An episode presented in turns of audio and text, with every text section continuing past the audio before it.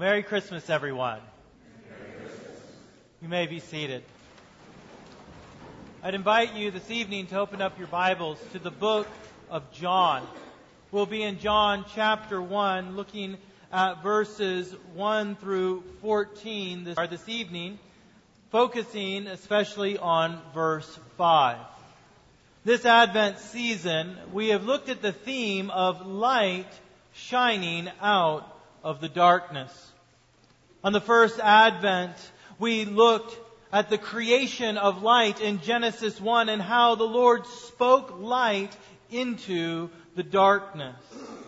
Next, we went to the prophet Isaiah and saw how the Lord promised light to those who dwelt in a land of deep darkness. His people, Israel, by their sin, were going into exile, but the Lord promised that light would shine forth in the darkness.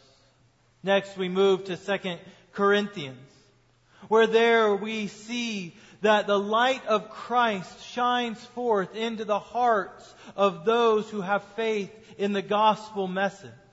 That even though our hearts are darkened by sin, that the light of Christ penetrates that darkness. And on the fourth Sunday of Advent, we went to the book of Revelation and saw the ultimate end of light. That is the ultimate purpose of light will be fulfilled in the revealing of the Son of God, Jesus Christ Himself, shining in the fullness of His glory, so that in that eternal day we will not even need the sun because He will shine forth with such brightness.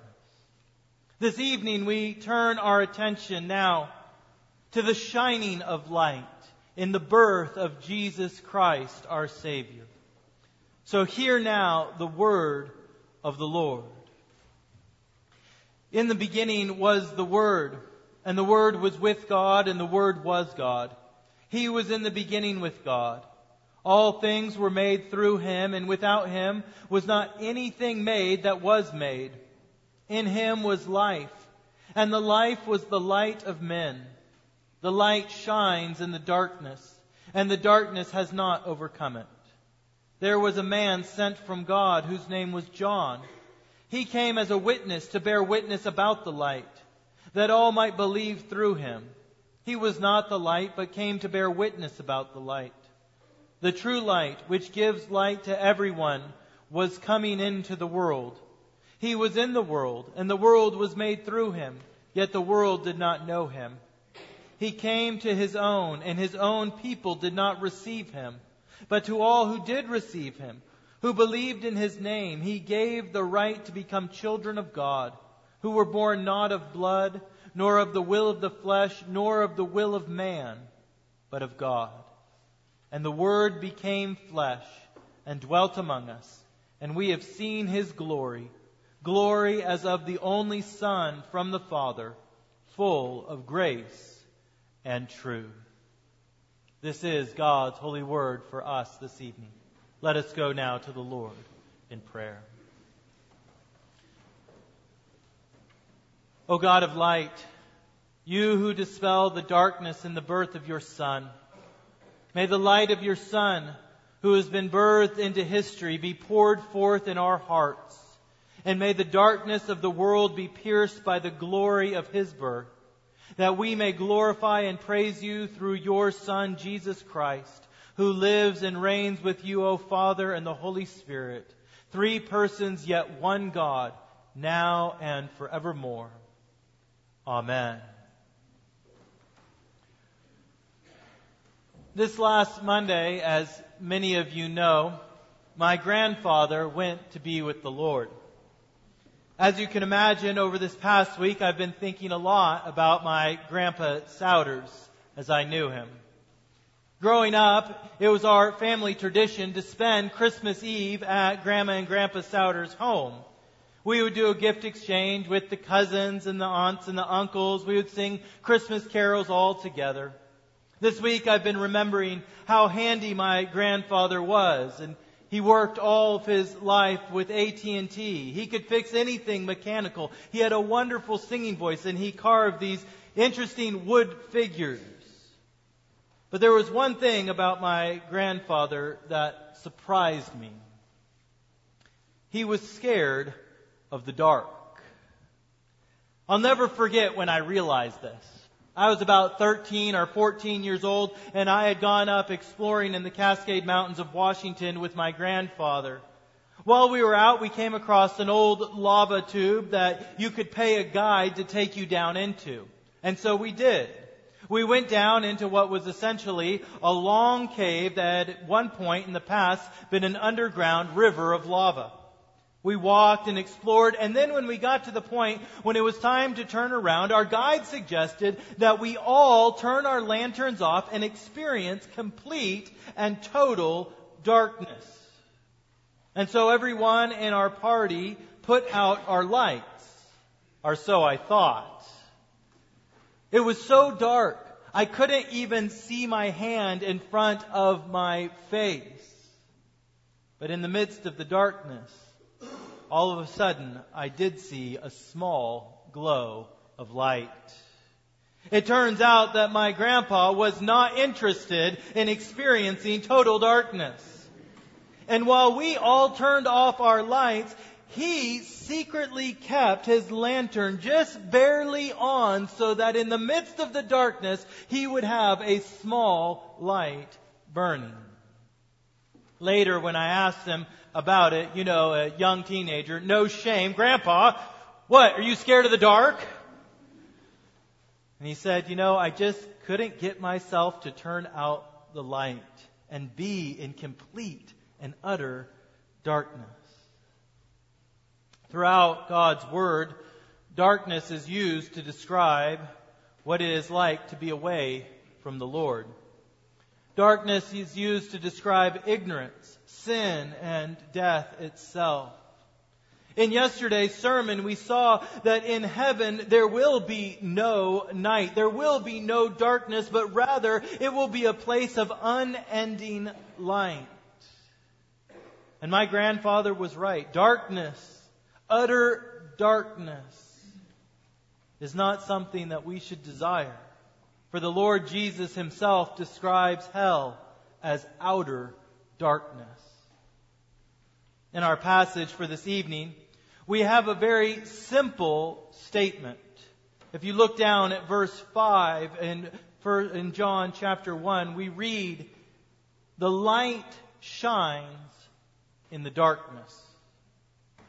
And what we will see from this profound truth is that those who have faith in Christ need no longer fear the darkness because as the verse continues, the darkness has not overcome it. The first thing that I want us to see this evening is that we need no longer fear the dark because the light of Christ is with us. The word translated shines in verse 5 is used throughout the New Testament to describe the phenomenon of appearing. And so it's translated in different places as manifest, show, to gleam, to become visible, to appear, or as it is in verse 5, to shine. And so when we read in verse 5 that the light shines in the darkness, we see that there is a disruption to the darkness. It is not as though there was this continual light that had been shining for all time and we just discovered it at some point. Rather, what John is describing in verse 5 is that in some certain point in history, there was darkness and then the light appeared in the darkness. The light pierced the darkness. It broke through the darkness. It was completely dark, but after the darkness, there was light. And this breaking in of light into the darkness is explained in verse 9. If you look there, it says, The true light, which gives light to everyone, was coming into the world. It wasn't there, but it was coming into the world. How was it coming into the world? Well, we see in verse 14 how. And the Word became flesh and dwelt among us, and we have seen His glory. What does it mean that the light shines in the darkness? It means that Christ Jesus, the light of the world, pierced through the darkness of this fallen world and has come to dwell among us. It means that when Christ was born, light broke into the world to be with us. So that even though we live in a world that is filled with fear and sin and anxiety and death, we need no longer fear the dark because in Christ we have light with us.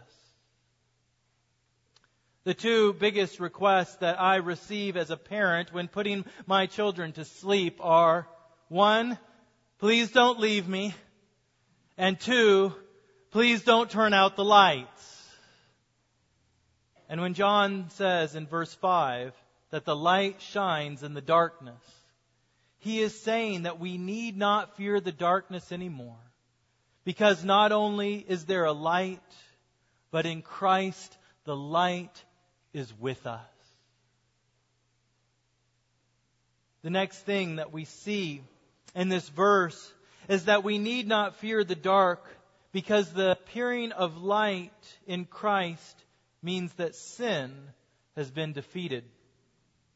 John uses the same word shine or appear in his first letter to the church. There he says, you know that he appeared. He shined. Same word that was used in verse 5. You know that he appeared in order to take away sins. And in him there is no sin. The light of Christ appeared. It shone. Why? To take away sin. For sin is darkness. It is the works of darkness. Those who sin desire to cover their sin, to keep it from the light. And that is why we as sinners both fear and love the dark. We love the dark because it keeps our sins hidden. However, we fear the dark because it is within the dark that we are sinned against. I have a bit of a confession to make this Christmas Eve night. When I was growing up, it was our tradition to not wrap the biggest Christmas gift that we were to receive. My sister and I would wake up Christmas morning and go out into the living room with my parents, and there the big Christmas gift would be. We wouldn't have to unwrap it, it would just be there waiting for us. But one year I just couldn't wait. I had to see what I was getting. And so I snuck out of bed, tiptoed down the hallway, and peeked and saw that I was getting an electric keyboard, and I was so excited. Now, do you think that in doing this, I announced to my parents that I had snuck a peek? Do you think that I turned on the hall lights and plugged in the tree? No. I crept around in the dark. And when morning came, I gave the best performance of my life to convince my parents that I was seeing my gift for the first time. Why? Because I wanted my sin to remain in the dark.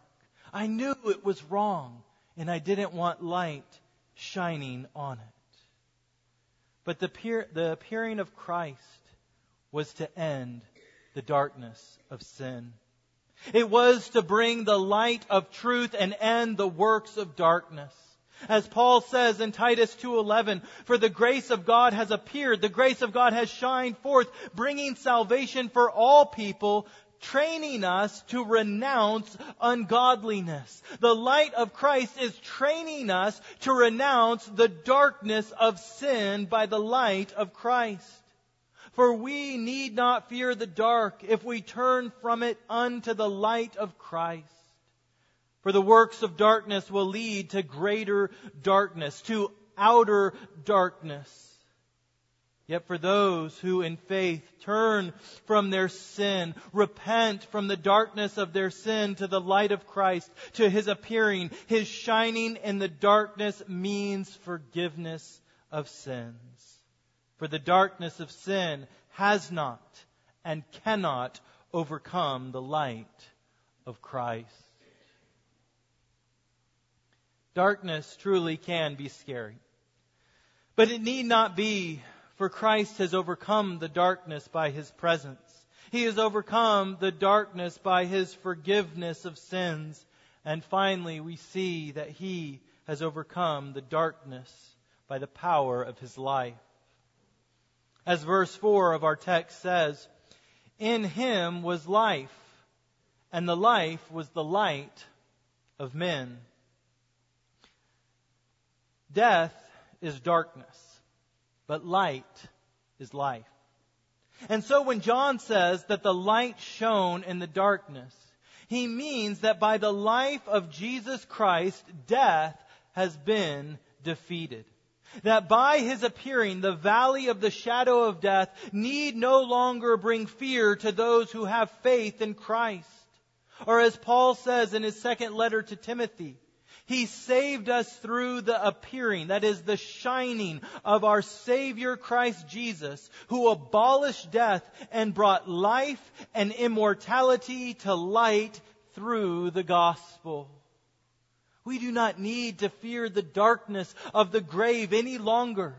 Because Jesus Christ our Savior died on our behalf and rose again so that all who place their trust in Him will have the light of His life even in their death. For the light of Christ is shining in the darkness. The darkness of fear cannot overcome His presence. The darkness of sin cannot overcome the forgiveness offered through His blood. And the darkness of death cannot overcome the power of His resurrection life.